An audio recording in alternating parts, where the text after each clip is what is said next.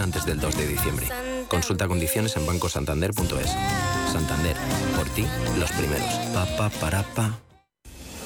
He dedicado mi vida al vino, con esfuerzo, tesón y entusiasmo, con amor y gran respeto a la tierra donde nace. Esta botella recoge todo lo que he aprendido. Este es mi legado. Jesús Sillera, un Ribera del Duero de leyenda. Disfrútalo con moderación. ¿Te interesa la bolsa?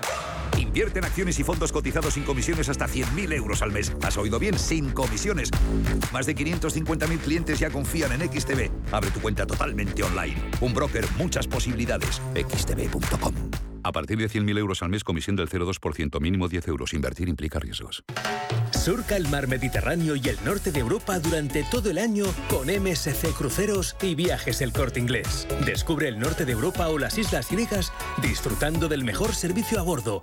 O navega por las perlas del Mediterráneo embarcando desde siete puertos españoles. Y si reservas ahora, las bebidas son gratis. Solo el mar, solo con MSC Cruceros. Consulta precios y condiciones en Viajes El Corte Inglés. La ciberseguridad es un gran reto para las empresas que necesitan protegerse de ciberataques y asegurar la protección de sus datos. Secure IT es experta en servicios integrales de ciberseguridad y cumplimiento normativo. Ayudamos a tu empresa mediante un sistema de gestión de ciberseguridad y las medidas técnicas, jurídicas y organizativas necesarias para minimizar tus riesgos. Infórmate en secureit.es. Si te gusta el séptimo arte, Vivir de Cine es tu programa. Dirigido y producido desde Hollywood por José Ignacio Cuenca y presentado por María Ayer. Toda la actualidad del cine, estrenos, festivales y críticas, sin olvidar los clásicos. Los jueves a las 10 de la noche y los viernes a las 12 y media de la noche, Vivir de Cine en Radio Intereconomía.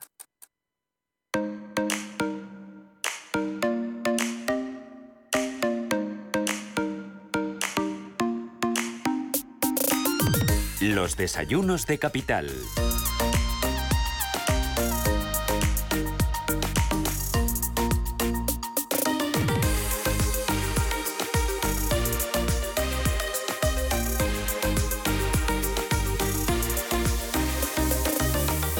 Estos desayunos capital hoy tengo el placer de compartir mesa con Igor Garcesi, que es consejero delegado de Banco Mediolanum. Igor, ¿qué tal? Bienvenido, buenos días. Muchas gracias, Susana. Es un placer estar contigo aquí, con- contigo aquí. Bueno, eh, tenía muchas ganas de recibirte en mi casa, eh, de hacer balance de Banco Mediolanum, de cómo se ha ido este año 2021, de cómo se ha ido en estos eh, tres últimos años, porque fue en 2019 cuando eh, cogiste las riendas, ¿no? Correcto, sí, sí, cuando me nombraron consejero delegado del banco. Como sabes, somos un banco distinto. Y eso sé que suena, soy consciente que suena raro que decir que seamos distintos cuando todo el mundo dice que es distinto, ¿no? Pero nosotros somos distintos por varios motivos concretos.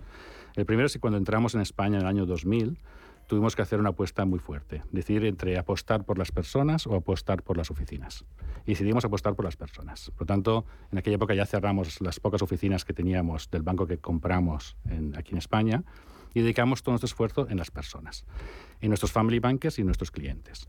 Y esto siempre ha sido así. Y en estos momentos donde la situación es más convulsa y más eh, incierta, etcétera, es cuando realmente hacemos la diferencia. Cuando realmente somos relevantes para nuestros clientes. Y de ahí los buenos resultados, porque los clientes recompensan esa cercanía, esa confianza que tenemos con ellos y ese asesoramiento de calidad que les damos con pues eh, dándonos la confianza a través de los ahorros que ellos tienen. ¿no? Fíjate que en estos tres años hemos crecido muchísimo. Hemos crecido muchísimo en tanto en clientes, que es lo principal, ¿no? Hemos crecido un 50%. Hemos superado ya los 200.000 clientes en España, cosa que nos enorgullece muchísimo, pero es un primer paso. Y eso lo hemos hecho gracias a crecer en nuestro activo más importante que tenemos, que son los family bankers, que son esas personas de confianza, preparadas y formadas, que están al lado de nuestros clientes. Family Bankers tenéis a día de hoy 1.500. 1.600. 1.600. Sí, sí, en realidad estamos un poquito por encima de 1.600. Y eso significa un 60% de incremento respecto a 2019. 60% de incremento. Y el objetivo es seguir creciendo hasta duplicar esa cifra. No tenemos límite, tenemos objetivos intermedios. Entonces, el primer objetivo que, que nos hemos puesto, que nos pusimos ya en el 2019, que, que teníamos mil family bankers en aquel entonces, decidimos que teníamos que llegar a más familias y a más ahorradores españoles para dar ese asesoramiento de calidad que sabemos hacer. ¿no? Y nos pusimos un reto, de, como primer reto, de llegar a los 3.000 family bankers. Y estamos cumpliendo este, este plan que, que hicimos a rajatabla. ¿Cómo atraéis el talento y cómo conseguís retenerlo? Es curioso, porque muchas veces también son referencias de los mismos clientes. Clientes que han tenido la, satisfacción de tener un buen asesoramiento por parte de estos family bankers que nos recomiendan a otra persona para poder ser family banker. Naturalmente nosotros tenemos unos requisitos muy estrictos. No todo el mundo puede ser family banker. Tiene que ser una persona que tenga actitud eh, emprendedorial, lo primero, y luego actitud de servicio. Tiene que querer ayudar a las personas. La formación es muy intensa y el filtro es muy intenso. Naturalmente es un riesgo reputacional que tenemos, ¿no? de que un family banker conseje incorrectamente a un cliente. Por lo tanto, hay mucha supervisión, hay mucha formación, pero al final es curioso porque las referencias llegan de todas partes, sea de clientes que de ya clientes, sea de potenciales clientes o sea de los mismos family bankers que conocen las personas que pueden hacer ese trabajo. Eh, me decías que este año, eh, bueno, que lleváis tres años muy buenos y esto se nota en el crecimiento de Family Bankers, en el crecimiento también del número de clientes y también en los resultados. Son tres años desde que cogiste las riendas como consejero delegado en 2019, en los que hemos eh, pasado una pandemia y también este año 2021, que 2022, que es para olvidar. es para olvidar. estamos acostumbrados a todas estas situaciones un poco inciertas y, diferentes ¿no? de lo que estamos acostumbrados. ¿Cómo es, ¿Cuál es el secreto del éxito eh, para conseguir estos buenos resultados eh, en un periodo tan corto y con eh, una situación tan complicada? El, el, el, tema que nos hace especiales es que estamos realmente centrados en el cliente. Entonces, ¿cuándo más necesita el cliente de nuestra ayuda en estos momentos? Cuando ve que el mercado, por ejemplo, en la pandemia se, se, paraliza la economía porque no se podía salir de casa, porque arriesgábamos la vida ¿no? de salir de casa en, el, en marzo de 2020, pues entonces ahí hubo gran confusión porque los clientes no sabían qué hacer con sus ahorros. En ese momento es cuando somos verdaderamente relevantes, tenemos que estar a su lado. Y nosotros contactamos a los clientes en esos momentos más que nunca. En ese pandemia triplicamos los contactos y lo estamos volviendo haciendo ahora, porque es cuando más lo necesitan no porque tengamos la varita mágica de la solución, sino simplemente para recordar temas muy, muy, muy coherentes y muy de, sentido común. Por ejemplo, si los mercados bajan por una circunstancia como la que estamos viviendo, una guerra, unas inflaciones, etcétera, eh, desbocadas, ¿no? pero que son temas que puntuales que acabarán arreglándose, entonces la reacción emotiva normalmente es vender, salvar los muebles que se dice, ¿no? Pero no es quizás la más correcta si no necesitas el dinero en ese momento. Si, tienes una persona a tu lado que te da una visión mucho más amplia, que te da una perspectiva diferente de lo que tú lees en los periódicos y en los medios, ¿no? que vives porque es lo que está pasando realmente, pues tendrás una percepción mucho mejor y tomar una decisión mucho más pausada y, tranquila. Por tanto, si no vas a tener necesidad de dinero en ese momento, no, no, no desinviertas en fondos en ese momento. Manténlo. Y como mucho, manténlo. Pero si, puedes, tienes capacidad de ahorro, quizás es el momento de invertir, porque los precios son más bajos. ¿no? Por lo tanto, son, son recordar aquellas cosas fundamentales de una inversión. Otra cosa que nosotros decimos siempre es que cada inversión tiene que estar asociada a un objetivo vital. Todos tenemos un ciclo financiero de la vida, ¿no? Y necesidades distintas en función del momento que estemos viviendo de ese ciclo financiero de la vida.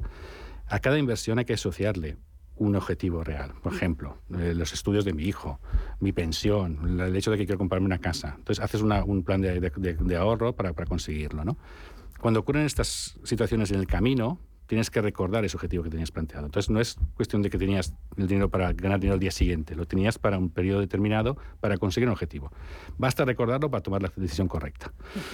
Y luego también la situación que vivimos ahora es, es, muy particular. Tenemos que hay muchos ahorros de los clientes en cuentas corrientes, estamos hablando de 1,2 billones, ya millones de millones en cuenta corriente.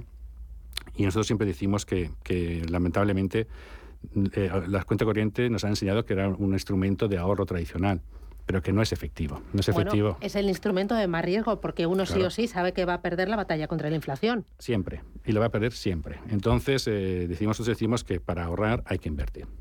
Ahora bien, para invertir no hay que especular, eso es la diferencia, sino que hay que invertir con método, con estrategia, diversificando, teniendo en cuenta tu forma de ser y tus objetivos. Em, esa formación eh, de los family bankers, ese acompañamiento de los family bankers al cliente a lo largo de toda su trayectoria vital y en momentos tan complicados como lo que hemos vivido en la pandemia, ahora en este año 2022, ha hecho que el número de clientes, como me decías, se haya duplicado hasta 200.000 en España. pero además es que los clientes eh, valoran vuestro banco como el mejor. Eso es una gran satisfacción, porque al final nosotros intentamos hacer el mejor trabajo que podemos, pero es bueno que también tener confirmaciones externas de ese buen trabajo. Y como bien dices, hay un informe de unos independientes que valoran la satisfacción de los clientes con sus entidades y por tres años consecutivos somos siempre líderes en la satisfacción de los clientes. Por lo tanto, tenemos los clientes más satisfechos de todo el sector financiero español. Queremos seguir haciéndolo, ¿eh? queremos seguir siéndolo, entonces hacemos nuestros esfuerzos para ese sentido. Pero también hay otro elemento que es muy importante y que es el ratio de de cuánto nos recomiendan los clientes a un tercero, que es el NPS, que se llama Net Promote Scoring, que es también calculado por una agencia, una, agencia independiente y donde tenemos un ratio del 54% contra el 0,2% de media del sector. Por lo tanto, tenemos clientes satisfechos y que nos recomiendan a otros clientes. Es es el círculo que se cierra, ¿no? es el círculo virtuoso. Al final nosotros desde, desde la sede central nos dedicamos a cuidar a nuestros family bankers y ellos a cuidar a sus clientes. Y todos nos cuidamos a todos. Por tanto, es una, es una relación de confianza y a largo plazo. Eh, a pesar de ello, este año 2022 ha sido bastante complicado, con caídas muy importantes desde doble dígito en la bolsa, con caídas de doble dígito también en la renta fija. ¿Ha habido eh, salida de patrimonio por parte de los ahorradores de Banco Mediolanum? Fíjate, desde que entramos en España, el único año que tuvimos salidas de patrimonio fue eh, el año 2008 con la crisis de Lehman Brothers, que fue ya eclatante, ¿no? Y tuvimos una pequeña salida de patrimonio. Desde entonces, año tras año, crisis tras crisis, hemos siempre captado, ha hecho captaciones netas positivas de, de, en fondos de inversión, ¿no? Naturalmente, también el efecto mercado que cuenta. ¿no? El efecto mercado resta mucho de la actividad que haces. ¿no? Por ejemplo, este año hemos crecido ya en más de mil millones de captación neta positiva, sin embargo, el, mercado nos ha restado 900. ¿no? Pero lo que hoy te quita el mercado, mañana te lo devuelve. Por lo tanto, es simplemente una circunstancia puntual y, pasajera. Además, una de las cosas que habéis hecho en eh, Banco Mediolanum es eh, eh, dar servicios de banca privada a clientes con un patrimonio no de banca privada, sino con un patrimonio más acorde con lo que ahorramos la mayoría de los españoles. Sí, podemos decir que nuestro servicio se asemeja mucho al de banca privada eh, para todo tipo de patrimonio y de capacidad de ahorro, porque al final asociamos a cada persona un, experto, una persona formada, continuamente certificada año tras año, porque es una formación, es algo increíble, porque queremos que sea de calidad ese asesoramiento y eso es algo que se asocia más a un servicio muy personalista de banca privada. Eh, nosotros también tenemos clientes de banca privada, naturalmente, porque el servicio es ese, ¿no? el de estar a su lado, el de acompañarles en cada momento. Cada uno tiene sus necesidades distintas, naturalmente, y sus, sus particularidades, pero al final el servicio sí que se puede decir que es casi de banca privada para todo el mundo. 2023, mm, ¿cómo se presenta? Mira, eh, nadie tiene la bola de cristal. Lo que tenemos que estar siempre es, se presenta también complicado, naturalmente. Los datos que estamos viendo de mercado no son de lo mejor. Ah, se habla de recesión, se habla de, problemas eh, que a la vuelta de esquina, pero a nosotros no nos preocupa, porque al final vamos a estar al lado del cliente como siempre hemos estado. Y si cabe, aún más. Eh, ahora se habla mucho también del tema del Euribor, de hipotecas, etcétera. Entonces también aquí tenemos que estar siempre a su lado. Eh, eso significa porque dais servicio de inversión, ¿no? Eh, gestión de carteras con fondos internacionales, con fondos también de Tre Asset Management, gestora española independiente, y también eh, de Banco Mediolanum, de, de la matriz, ¿no? De la gestora. Pero además de servicios de inversión, tenemos tres grandes pilares de nuestro servicio. Tenemos la gestión del ahorro personal, que a través de esos fondos de inversión, que creemos que es el producto mejor para una diversificación en varios aspectos, tanto sectoriales como, como geográficos, como de activo. Y luego tenemos también la parte de concesión de, de, créditos, de financiar las ilusiones de nuestros clientes. Y ahí también hemos crecido de manera espectacular. Fíjate que hemos crecido un 100% desde el 2019. También hemos añadido una, nueva línea de negocio muy importante a raíz también de la pandemia y es la protección. Si algo nos ha enseñado la pandemia es que tenemos que estar protegidos de nuestra salud y nuestro patrimonio. Entonces hemos también abierto una nueva línea de, asesoramiento sobre temas de eh, seguros, ¿no? seguros de protección, de, hogar, de, vida, etc. Por son los tres, tres eh, Pero de las tres patas, la que más, pesa, ¿no? Eh, a día de hoy es la pata de inversión. Sí, sí, fue la primera que empezamos en 2000. y el objetivo es crecer por las otras dos patas también, la de financiación y la de protección. Al final queremos ser un asesor completo para el cliente. Cualquier, cualquier necesidad financiera que tenga, sea por financiar un proyecto, sea por proteger su familia y proteger el patrimonio que tiene ahora, también queremos estar ahí, no solo el del ahorro, de la, mm. la gestión del ahorro que tenga. Mm, Igor, eh, ¿te atreves a decirme objetivo de, de crecimiento para clientes 2023? Mm, yo creo que tenemos, creo que tenemos el objetivo puesto de manera distinta. Es decir, nosotros, nuestro interés es llegar a mayor número posible de clientes. Pero para hacerlo hay solo un camino en nuestro modelo. Hacerlo bien. Hacerlo bien y crecer en Family Bankers. Ese sí, ese sí que objetivo lo tengo muy claro. Entonces queremos eh, crecer en Family Bankers y llegar a esos 3.000 cuanto antes para llegar a mayor número posible de clientes pues, en o sea, ¿A 3.000 en 2023? No, no, será ah. a medio plazo, será 225 o por ahí. Porque ahora son 1.600. 1.600, sí. A 2025. Sí. Veremos, no, queremos correr, queremos hacerlo con calidad. Pues eh, a por esos objetivos, a crecer, a asesorar y acompañar al cliente. Igor Garcesi desde Banco Mediolanum, un auténtico placer. Enhorabuena a todo el equipo, que sabes que eres adoro, tienes un pedazo de equipazo. Enhorabuena también a todos los Family Bankers, conozco a muchos de ellos cuando voy a eventos por distintas ciudades y la verdad es que no hay ni una sola vez que alguno se me acerque para preguntarme, para saludarme, eh, unos cracks. Así que enhorabuena por ese equipo, por esa, ese asesoramiento, esa formación y a seguir trabajando. Muchísimas gracias, Susana. Muchas gracias. Y grandes éxitos. Hasta pronto.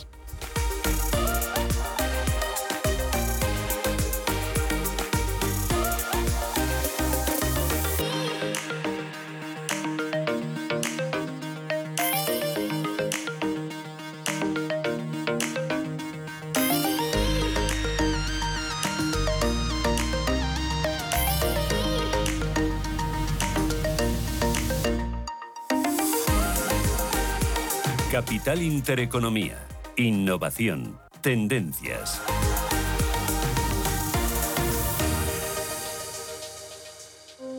En la Fundación La Caixa creemos que el mundo de mañana depende de la educación de hoy. Pensamiento crítico, creatividad, colaboración y comunicación. Estos cuatro conceptos promueven habilidades que cualquier niño o niña necesita para desarrollar su potencial.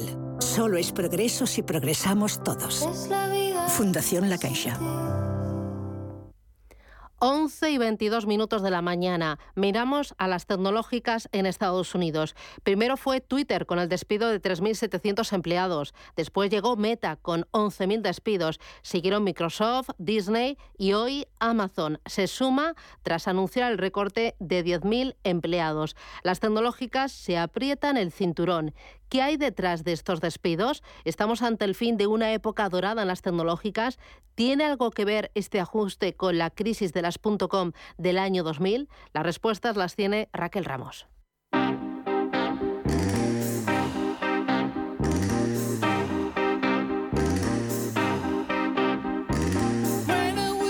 Zuckerberg reconoció que Meta se había equivocado en las previsiones de beneficios durante la pandemia y este error le ha llevado a eliminar el 13% de su plantilla. La matriz de Facebook anunció el despido de 11.000 trabajadores, el triple que Twitter, donde Elon Musk anunció un ajuste de 3.700 empleados. En declaraciones de Luis Pérez, director de Relaciones de Randstad para Capital Intereconomía. Pues es evidente que ahí hay dos partes. Uno, el mercado americano no es el mercado europeo. Eh, y segundo, es verdad que si la persona tiene que estar en el centro, pues parece que a simple vista no es la modalidad más adecuada. Pero insisto, no lo podemos ver desde nuestro prisma y desde el modelo que tenemos acostumbrado. Segundo, yo creo que en la en Twitter y en Elon Musk y en todo esto hay dos partes. Una evidentemente financiera, pero que esto es lógico. Un empresario coge una empresa para ganar, para ganar dinero, porque si no lo hiciera así, al final lo que habría es que no habría empresas, no habría puestos de trabajo, no habría familias que pudieran tener dinero, con lo cual bendito sea Dios que ese sea el objetivo. ¿Cuáles son las razones de este desbarajuste? Primero, unas expectativas equivocadas o sobredimensionadas. Durante la pandemia el comercio electrónico creció, pero la tendencia, en lugar de consolidarse, se frenó. Esto tuvo reflejo en la contratación, primero de nuevo personal y luego al ver que las previsiones no se alcanzaban, se redujeron los gastos empezando por los ya contratados. Segundo, el metaverso. Zuckerberg invirtió miles de millones de dólares en una idea que marcaría una nueva era para la compañía. La tecnología del metaverso, sin embargo, no va tan rápido como se esperaba ni ha convencido a los accionistas de la compañía que castigaron al valor con un desplome del 70%. Mark Zuckerberg en un discurso entre los trabajadores despedidos de la empresa. Pero también estamos perdiendo personas que de verdad han puesto su alma y su corazón en esto. Estos son talentosos y apasionados que han tenido un rol en hacer de Meta un éxito. No importa en qué equipo habéis trabajado, habéis contribuido en el desarrollo de productos eh, que personas eh, usan para conectarse diariamente. Facebook es la punta del iceberg de un sector tecnológico que pasa su propio calvario. Le sigue Google, que tendrá que despedir al 30% de sus trabajadores. El silencio de la compañía para evitar polémicas ha puesto en marcha la reubicación de la plantilla, pero de tal forma que es el trabajador el que tiene que encontrar un puesto en la misma empresa para evitar perder su empleo. Otra gigante, Microsoft, ejecuta sus recortes en varias oleadas de despidos. En la última ronda ha liquidado al 1% de los 180.000 empleados de sus oficinas. Los planes de ahorro también han llegado a las plataformas audiovisuales y es que Disney es la última que se une a congelar las contrataciones y a poner encima de la mesa la posibilidad de despidos, similar a las medidas de Amazon.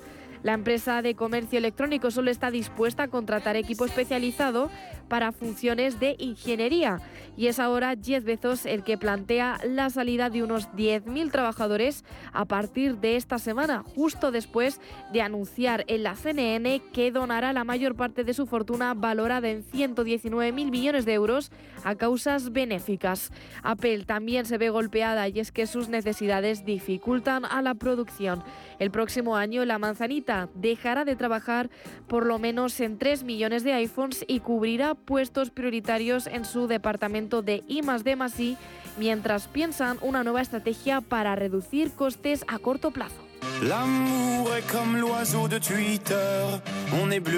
Twitter no iba a ser menos. Elon Musk adquirió la compañía por 44 mil millones de dólares y esto trajo cambios significativos en la gestión de la empresa que marcan un antes y un después. De toda su plantilla, 3.700 empleados recibieron su despido por correo electrónico. Además, el magnate pretende suprimir el teletrabajo y exige un mínimo de 40 horas semanales para tener el derecho a trabajar un día desde casa. En palabras de José Luis Fernández Santillana, director del Gabinete de Estudios de Uso en Capital Intereconomía.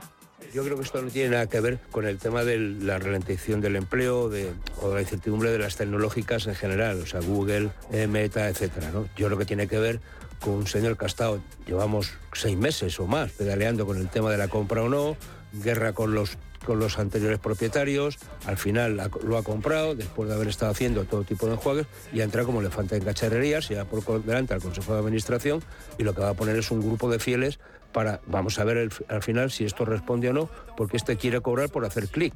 Estamos en una crisis como las de las .com de principios de los 2000. Con este panorama recordamos aquellos años de fiebre, aunque hoy con el metaverso el sector tecnológico iría hacia unos años brillantes, pero lo que se está viviendo desde las cuentas de estas grandes empresas, un batacazo de un sector que tardará en recuperarse.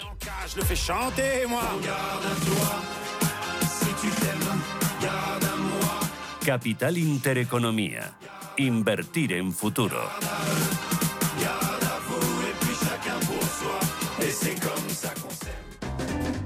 Asisa es la compañía médica sin ánimo de lucro que elige invertir todo lo que genera directamente en ti. Aprovecha un 30% de descuento en tu seguro de salud y dental durante 2022 y 2023, contratando además vida, decesos y accidentes antes del 31 de enero. Mejor así, ¿verdad? Infórmate en asisa.es o en el 910 1021. Y consulta los productos incluidos en la promoción en nuestra web. Asisa, empresa colaboradora de Teatro Real cerca de ti. ¿Quieres operar en el mercado americano con tiempo real gratis? Disfruta de tiempo real gratuito de hasta 10 posiciones en los contratos de futuros más populares de CME Group. Abre tu cuenta real ahora sin saldo mínimo ni comisión de mantenimiento y empieza a operar. ebroker.es, reinventando el trading. Producto financiero que no es sencillo y puede ser difícil de comprender. La ciberseguridad es un gran reto para las empresas que necesitan protegerse de ciberataques y asegurar la protección de sus datos. Secure IT es experta en servicios integrales de ciberseguridad y cumplimiento normativo. Ayudamos a tu empresa mediante un sistema de gestión de ciberseguridad y las medidas técnicas, jurídicas y organizativas necesarias para minimizar tus riesgos. Infórmate en secureit.es. Muévete con Alquiver y preocúpate solo por tu negocio, sin sorpresas, sin penalizaciones y con todo incluido en una sola cuota. Visita alquiver.es y elige tu vehículo. Hoy en día encontrar la herramienta que pueda resistir el paso del tiempo es fundamental en la renta fija. Es por eso que MFS Investment Management adopta un enfoque Active 360. Visite mfs.com barra Active 360. Sí. Oye, Antonio. Hombre, Emilio. ¿Estás en casa? Sí. Me paso a verte. Tendrás jamón, ¿no? El jamón sí, el de, de siempre, sí. Legado ibérico del pozo. Siempre sale bueno. Qué, qué- qué maravilla. O sea, ¿cómo, cómo apetece un bocata de, de legado ibérico? Mejor que sean dos, ¿no? Que sean dos, sí. Si eres emprendedor, profesional o empresario y quieres estar al día en los temas que afectan a tu empresa, Cultura Emprende es tu programa. De la mano de Alejandra Rompedrique, Víctor Delgado y Ángel Calvo Mañas, conocerás las experiencias de otros empresarios y estarás al día en marketing, formación, tecnología, fiscalidad, eventos y más. Los viernes de 7 a 8 de la tarde en Radio Intereconomía. H2 Intereconomía, tu espacio semanal sobre el hidrógeno.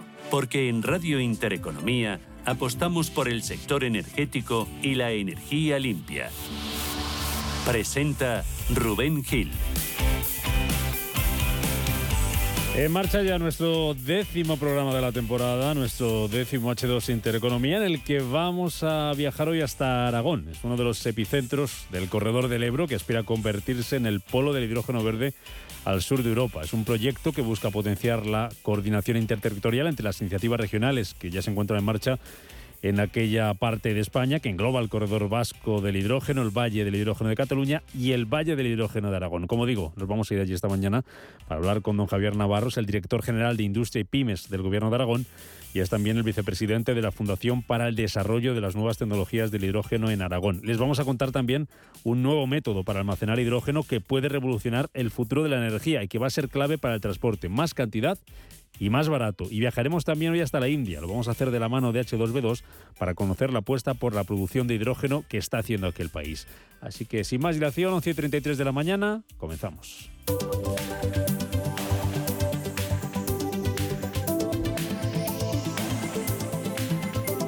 Lo hacemos como siempre con las noticias que nos ha dejado esta última semana el mundo del hidrógeno, con las noticias que nos acerca Paloma Arnaldos, comenzando con la Unión Europea y Egipto, que reafirman su alianza por el hidrógeno verde. Aseguran que representa una oportunidad para la cooperación industrial, el crecimiento económico sostenible y la creación de empleo, según el comunicado conjunto en el ámbito de la COP27. Ambas partes ya llegaron a un acuerdo el pasado mes de junio para desarrollar proyectos conjuntos en el área de este vector energético. La primera central eléctrica alimentada con hidrógeno mezclado completa con éxito sus pruebas. Lo ha hecho el grupo tecnológico Barsila en colaboración con Beck Energy Group, EPRI y Barnes McDonnell. El objetivo final del proyecto es conseguir que los motores convencionales de las centrales eléctricas puedan funcionar con hidrógeno puro. Portugal enciende su primera planta de conversión de energía solar en hidrógeno. La portuguesa Fusion Fuel y Valar Powell han anunciado la puesta en marcha con éxito de la planta H2 Sebora en Portugal. El proyecto piloto conectado a la red producirá una cantidad estimada de 15 toneladas de hidrógeno verde al año. También en Portugal, el puerto de Sines contará con una planta de hidrógeno verde en la que se van a invertir mil millones. Las empresas Neogreen Hydrogen Corp de Canadá y la portuguesa Frequent Summer construirán un complejo electrolizador de más de 500 megavatios. La unidad de producción de hidrógeno verde y combustibles derivados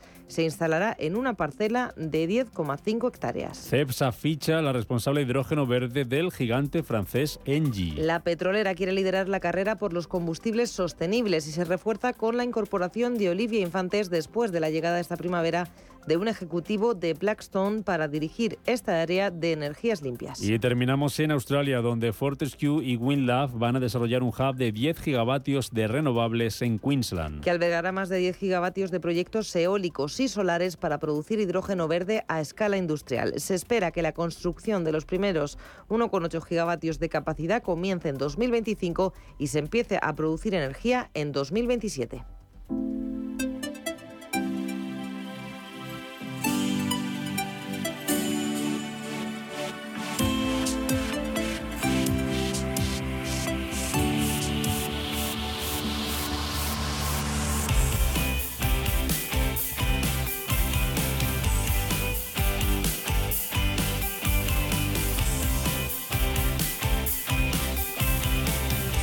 En marcha ya nuestro décimo H2 Intereconomía de la temporada para tomar el pulso al hidrógeno y lo hacemos como siempre de la mano de H2B2, empresa tecnológica especializada en la producción de hidrógeno verde a partir de fuentes de energía renovable gracias a la electrolisis eh, del agua. Y con nosotros una semana más y me alegra mucho volver a verla hoy a través de nuestro canal de YouTube, África Castro, que es la responsable de desarrollo de negocio de H2B2. África, bienvenida, martes más, muy buenos días.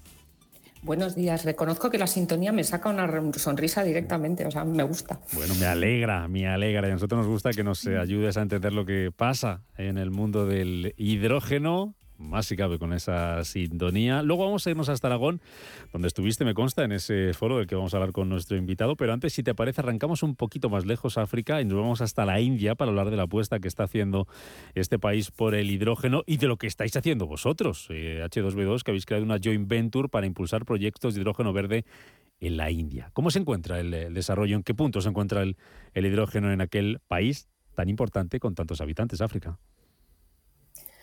Pues digamos, es relevante, como dices, es un país importante y es un país además que es relevante el posicionamiento que está teniendo temas de descarbonización, teniendo en cuenta que es el tercer país en el mundo a nivel de emisiones, o sea, el tercer emisor. ¿no? Entonces, digamos, haciendo, me preguntabas tema de hidrógeno, es decir, la foto fija, es decir, hay muy pocos proyectos por ahora, estamos hablando de pilotos también allí, pero sí que es verdad que hay una voluntad tanto del país, a nivel gubernamental, como de las grandes corporaciones, precisamente por ponerse las pilas, por, por arrancar y, con esa visión de ser un centro mundial de producción de hidrógeno verde. Entonces, sí que crearon ya hace pues, un año una estrategia donde fijaron unos objetivos y, también un poco dieron la razón de por qué y la razón precisamente es descarbonizar, como hemos visto, es decir, eh, cómo o sea, por un lado esa parte de descarbonización porque son el tercer emisor y por otro lado frenar dependencia, que también nos suena porque es un poco el posicionamiento de Europa. Mm. Esa dependencia de decir no quiero depender de esas importaciones en temas de energía y veo en el hidrógeno un motor precisamente económico de desarrollo industrial.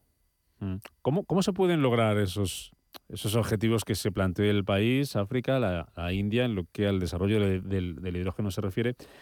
Eh, ¿Cómo se puede conseguir que esa foto fija que nos decías, en la que de momento hay muy poquitos proyectos y hay mucho por hacer, para, que la próxima vez que hagamos la foto salga un poquito mejor? Pues digamos que al final es claramente necesario ese posicionamiento gubernamental, pero por otro lado es el empuje de las empresas. ¿no? Al final es que esas, lo que venimos diciendo siempre de que se aterricen las ideas, esas ideas acaben materializando en proyectos.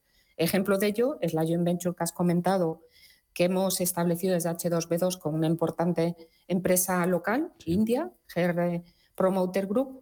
Hemos creado una empresa que se llama Green H Electrolysis, que comenzará a operar en 2023 y lo que precisamente, y también te sonará porque es eh, un poco también la estrategia que busca Europa, es decir, desarrollar capacidades de producción, de fabricación locales y producir hidrógeno verde en esa geografía, precisamente. Entonces, precisamente el socio que, que, nos hemos buscado en India es un, tiene una amplia trayectoria precisamente en desarrollo de infraestructuras, que al mm. final, pues eso, lo que estamos hablando y lo que, queremos hacer es buscar esos objetivos, o sea, acabar materializando esos objetivos de descarbonización que tiene en este caso la geografía india. Mm, bueno, pues nos vais contando desde H2B2 cómo avanza ese, ese proyecto, esa apuesta por, por la India, cómo va evolucionando y mejorando toda la todo el ecosistema alrededor del hidrógeno en, en aquel país. Ecosistema del que vamos a hablar hoy mucho más cerca, y no por ello menos importante, está aquí en España, está en Aragón. Eh, vamos a hablar del corredor del hidrógeno del Ebro, que celebraba hace muy poquitos días un foro, el primero, foro de encuentro entre empresas, en el que se presentaban 43 proyectos de cuatro comunidades eh, autónomas. Luego te pregunto por ello, África, que estuviste tú también en él, pero quiero saludar a don Javier Navarro, que es el director general de Industria y Pymes del Gobierno de Aragón y vicepresidente de la Fundación para el Desarrollo de las Nuevas Tecnologías del Hidrógeno en Aragón, la conocida como Fundación del Hidrógeno. Don Javier, bienvenido, muy buenos días, gracias por estar con nosotros. Muy buenos días. Eh, eh, evento que se celebraba en la ciudad eh, de Tudela, que es donde se va a instalar, por cierto, la primera planta de hidrógeno verde para uso industrial. Si usted tuviera que explicarnos en muy poquitas palabras para que nuestros oyentes, los oyentes de Radio Intereconomía lo entendieran, ¿qué es este corredor del hidrógeno verde del Ebro? ¿Cómo lo definiría? A ver, el corredor de, de hidrógeno del Ebro la virtud que tiene es que somos cuatro territorios que tenemos un gran porcentaje de nuestra economía está basado en la industria. Luego, por otra parte, todos tenemos frontera con Francia. Nuestras industrias son muy complementarias.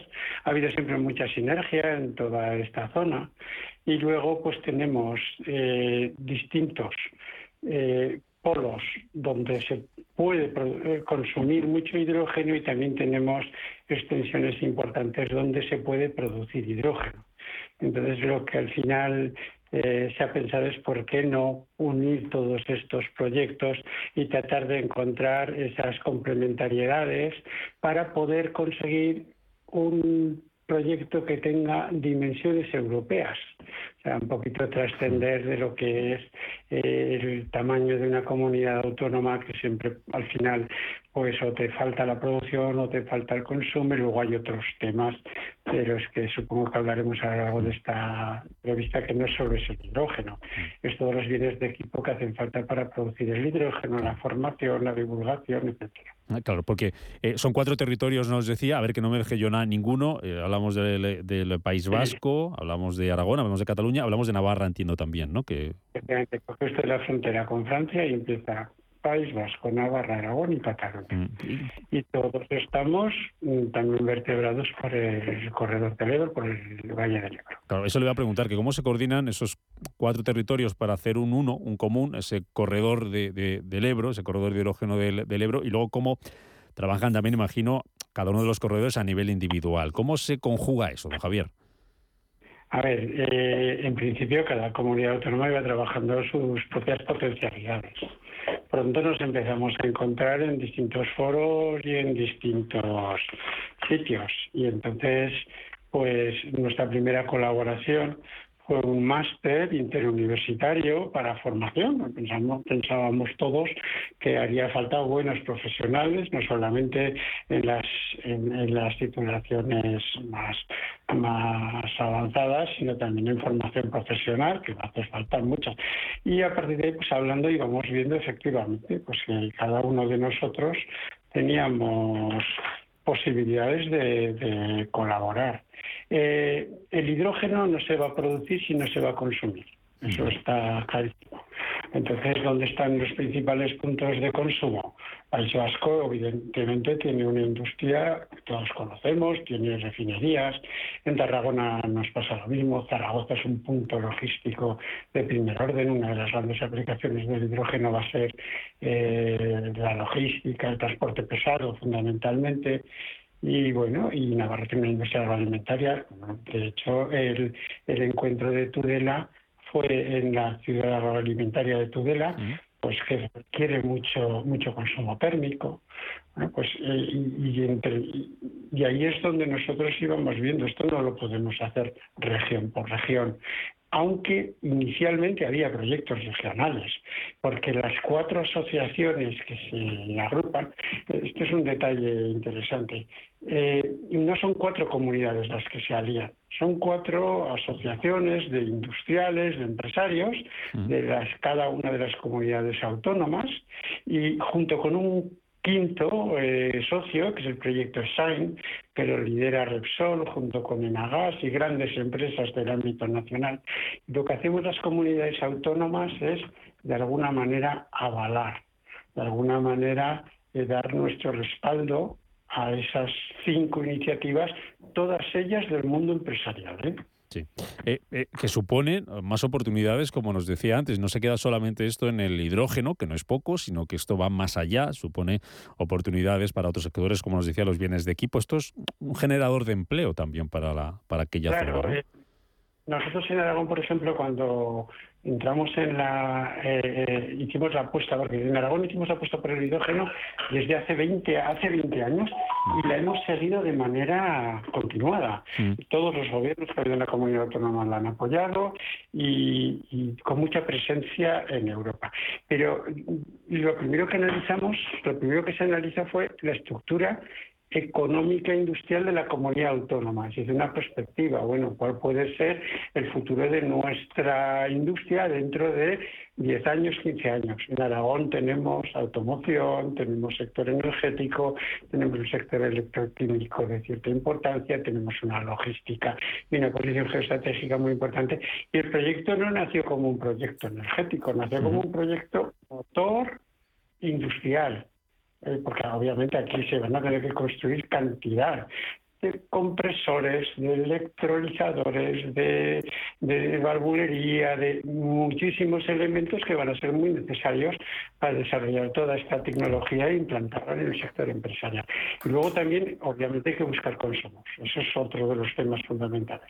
El hidrógeno, pues, eh, no viaja maravillosamente bien. Hay que buscar consumos para conseguir economías de escala y las conseguimos mediante este tipo de alianzas. Mm. Eh, mm, le decía yo, don Javier, eh, al comienzo que la semana pasada se celebraba ese primer foro del corredor del hidrógeno del Ebro. ¿Qué objetivo se, se ha marcado este, eh, con este foro, que es la primera edición, pero que seguro que serán muchas más? Pues que se conocieran los empresarios interesados, todos aquellos empresarios, centros de investigación. Ya sabe que hoy en día siempre se habla de la triple hélice donde están el mundo empresarial, donde está el mundo científico, tecnológico, investigación y desarrollo, y luego están las administraciones públicas. Eh, lo que queríamos es que los distintos proyectos que había en los diferentes ámbitos se pusieran en común pues para encontrar ese tipo, pues eso, encontrar socios, encontrar gente que, que, que financie, encontrar gente que te ponga en relación con otros sectores eh, de actividad que pueden venir bien para el proyecto. Por eso se hizo esa presentación de los 43 proyectos donde todos estuvieron escuchándose y luego hubo mucho espacio para intercambiar tarjetas y para preparar las agendas de la gente para luego ir visitando. Mm. Don Javier, le, le quiero presentar a África Castro, la responsable de desarrollo de negocio de H2B2. Nos ayuda todas las Sí, semanas a, a entender. nos conocemos, Ah, bueno, es- bueno, es que África, es que África ya es, ya es conocidísima, ya, ya no hace falta que sí. Esos, esos 20 años que ha nombrado Javier son 20 años. importantes. Son importantes. Oye, eh, África, te pregunto a ti y luego ya cuando termine esta exposición, pregunta lo que quieras a, a don Javier. Eh, un foro como este que en el que estuviste, eh, en, eh, en ese primer foro eh, celebrado en la ciudad agroalimentaria de Tudela, ¿qué, qué supone? ¿Qué oportunidades se ofrece a las empresas que participan en, en el mismo? Precisamente Javier ha dado, eh, al final era el con- conocerse o el intercambiar impresiones. O sea, es que el formato además, y no es porque quiera hacer la pelota, fue el justo y el adecuado, porque al final fue unas presentaciones cortas de esos 43 proyectos, o sea, una estructura muy establecida, estos son los objetivos, esto es lo que queremos lograr y esta es la persona de contacto, o sea, precisamente las píldoras de información que necesitas para ir a contactar con una persona y luego hubo una sesión paralela de reuniones entre empresas, precisamente. Entonces, también con formatos, casi formato cita rápida, eh, con lo cual era, es- no, no, es que fue muy ejecutivo por eso, o sea, el- por un lado era ese foro donde permitía ese, ese intercambio de impresiones y de intereses y de ahí salieron un montón de iniciativas y por otro lado era el hecho de eh, esa voluntad de colaborar a nivel, o sea, lo hemos dicho, al final los ingredientes son las instituciones públicas, los centros de investigación o el área de conocimiento, por decirlo así, y las empresas. Entonces, esta colaboración público-privada es precisamente lo que debemos fomentar y se hizo así en el foro. Mm. Pregúntale lo que quieras, África, a Javier Navarro, el director general de Industria y Pymes del Gobierno de Aragón. Javier, comentabas precisamente esos, esos 20 años. ¿Qué, o sea, ¿Qué proyectos, inversiones destacarías de lo que lleváis y el futuro inmediato? O sea, ¿qué, veis? En Aragón me refiero. A ver, nosotros, eh, además lo conoces, África, nosotros tenemos nuestro propio valle del hidrógeno, un valle del hidrógeno que llamamos, está en inglés, giga, es conseguir, conseguir gigas de, potencia en, en hidrógeno es un proyecto a 15 años, un proyecto muy, muy, largo plazo, que, pero que supone 3.000 millones de inversión. Nosotros, por ejemplo, uno de esos 3.000 millones está, está incluido el, un hipotético gasoducto que cortase transversalmente todo el Valle del Ebro, gasoducto de hidrógeno, obviamente. Pero bueno, las patas van desde la producción, transformación, eh, almacenamiento, transporte, consumo, investigación y desarrollo, formación, también trabajar las administraciones públicas con planes y programas, todo ese es uno de los grandes proyectos. Otro de los grandes proyectos en Aragón, bueno, ahora mismo se ha aprobado el IPCI, que son los grandes proyectos de interés comunitario, de proyectos de gran importancia y de interés comunitario. En Aragón, la verdad es que España ha salido muy bien tratado, eran 5.200 millones de euros de ayudas por parte de la Unión Europea y de esos y, se han aprobado 35 iniciativas en Europa, 7 en España, dos en Aragón. Pues los proyectos también estamos muy ilusionados. Uno es en los alrededores de Zaragoza para una gran industria que se llama Industria Química de Ebro, que trabaja mucho el tema del sílice. De la sílice necesita muchísima energía térmica, va a utilizar hidrógeno y también tenemos otro proyecto mm, radicado en la provincia de Teruel, donde hay un grupo, el grupo Tervalis, que entre otras cosas fabrica fertilizantes. También eh, es otro proyecto de los que están dentro del IPCI. Dentro de los PERTE, los famosos PERTE, que yo creo que que pues, son básicamente la manera de canalizar los fondos de la Unión Europea a los distintos sectores industriales y energéticos españoles, pues ahora mismo tenemos cinco proyectos en la comunidad autónoma y luego lo que sí que tenemos es muchísimas solicitudes. También hay muchos proyectos de pura producción, tenemos muchas solicitudes, cada día nos llegan más, que tendremos obviamente que ir tramitando y viendo, y luego tenemos, pues estamos estimulando eh, todas esas estructuras de formación, de investigación y desarrollo, de, que creemos que son fundamentales. ¿eh? O sea, esta tecnología, si no va acompañada de muchísima formación, de muchísima cualificación profesional, es inviable. Eso lo tenemos claro desde el primer día. O sea, la verdad es que la comunidad autónoma de Aragón lo que lo que estamos trabajando muchísimo muchísimo y, estamos muy muy animados luego también otra cosa que hemos trabajado mucho en la comunidad es la presencia en las instituciones europeas o sea si no conoces cuáles son los vientos dominantes en la Unión Europea mm. pues puedes trabajar en vacío muchísimo y no queremos que pase eso mm. le hago la última muy rápido, don Javier. ¿Cómo, cómo está ayudando el, el, gobierno de Aragón a todas las empresas que trabajan alrededor del, hidrógeno, en este ámbito, en este del, hidrógeno? ¿Qué apoyo les, les están dando? Bueno, mire, nosotros eh, tenemos como dos grandes maneras de ayudar. Una es procurando ser una administración eficiente, tratando de, dar eh, seguridad jurídica y de informar a los empresarios de cuál. Porque claro, aquí nos estamos moviendo en materias donde todavía no hay experiencia de, de, tramitación de instalaciones. Estamos trabajando con herramientas no imperfectas, sino muy imperfectas. Una hidrogenera, que es una instalación no excesivamente complicada en el mundo del hidrógeno, se tramita igual que una petroquímica. Eso es una desproporción enorme. Entonces, nosotros tenemos que ir viendo cómo podemos, con los instrumentos legislativos de la Unión Europea, de, España y de la comunidad autónoma, cómo podemos ir resolviendo esos retos que tenemos inmediatos, porque tenemos que resolverlos ya, porque esos proyectos tienen que ponerse en marcha. Y luego hay un segundo instrumento que ya no es, digamos, de la comunidad autónoma, no es del gobierno, pero el gobierno de Aragón ha sido el catalizador, que es la Fundación del Hidrógeno de Aragón. La Fundación del Hidrógeno de Aragón tiene 20 años de existencia y es un centro eh, donde es privado, eh, tiene 90 patronos, empresas de todos los tamaños, instituciones, pero básicamente son empresas y donde lo que se ha ido es eh, consiguiendo un acervo de conocimiento y un acervo de información. ¿no? Cosa es el conocimiento, entonces el saber por dónde se mueve todo esto del hidrógeno y que va asesorando a las empresas que también vienen a Aragón sobre, de Aragón o no de Aragón, porque nosotros siempre hemos creemos que hemos participado en el desarrollo de estas tecnologías y de esta sensibilidad a nivel de toda España. Pues don Javier Navarro, director general de Industria y Pymes del Gobierno de Aragón y vicepresidente de la Fundación para el Desarrollo de las Nuevas Tecnologías del Hidrógeno en, aquella comunidad, en, Aragón. Gracias por atendernos. Enhorabuena por estos 20 años, enhorabuena por ese corredor, por ese trabajo común, conjunto que hacen con otras, con otras eh, partes de, España y a seguir trabajando. Y como siempre decimos, no nos queda otra que no podemos hacer menos que ofrecerle este espacio para cuando quieran contarnos esos avances. Gracias, don Javier. Hasta otra. Este, este tema está apasionante y muchos recuerdos, África. Mm. Gracias, don, Javier. África, nos vamos a, ir sin, poder hablar del almacenaje del hidrógeno de un, invento, entre comillas, de, una empresa, a ver, LG eh, Complex. Nos decía nuestro invitado, don Javier, que el hidrógeno no viaja bien.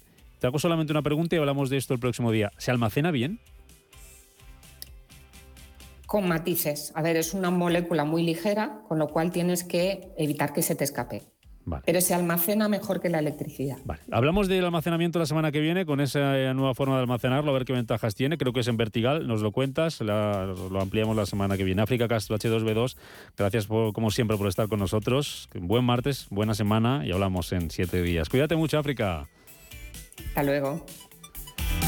Nos vamos, que quedan cuatro minutos para llegar a las 12 del mediodía. Llegan las noticias a esa hora Radio Intereconomía y después Rafa Jiménez con la media sesión. Los de Capital, mañana a las 7. Que descansen, sean felices. Adiós. H2 Intereconomía, tu espacio semanal sobre el hidrógeno. Porque en Radio Intereconomía apostamos por el sector energético y la energía limpia. Presenta Rubén Gil. La dirección de Radio Intereconomía no se responsabiliza ni comparte necesariamente las opiniones y consejos de sus colaboradores o las realizadas por terceros ajenos a este programa. Inversores minoristas e institucionales, gestoras y entidades financieras, empresas, reguladores y supervisores. Los activos digitales despiertan cada vez más interés. Y en Blockchain Radio explicamos conceptos, dibujamos tendencias y damos voz a los principales actores de la industria. Blockchain Radio, a las 2 de la tarde, cada jueves, en Radio Intereconomía, con Javier Molina y Susana Criado. Radio Intereconomía. Eres lo que escuchas.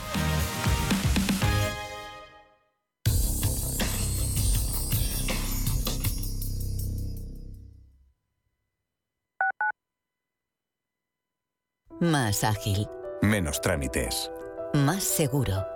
Más sencillo. La nueva ordenanza de licencias de Madrid agiliza los trámites con el ayuntamiento para la edificación de viviendas y la implantación de actividades económicas. Nueva ordenanza de licencias de Madrid. Pon tus proyectos en marcha. Ayuntamiento de Madrid. En Soco ayudamos a las pymes con la mejor dirección financiera profesional al mejor precio. Con Soco, las pymes ganan en solvencia, rentabilidad y crédito. Gracias a Soco, usted dispondrá de tiempo para dedicarlo a sus clientes y operaciones. Búsquenos en holasoco.com. Recuerde, holasoco.com. Aquí, en la Comunidad de Madrid, todos podemos tener un pueblo.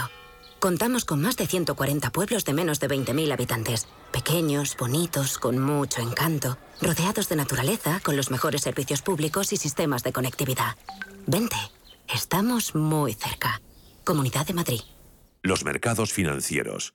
Las bolsas más importantes. Información clara y precisa.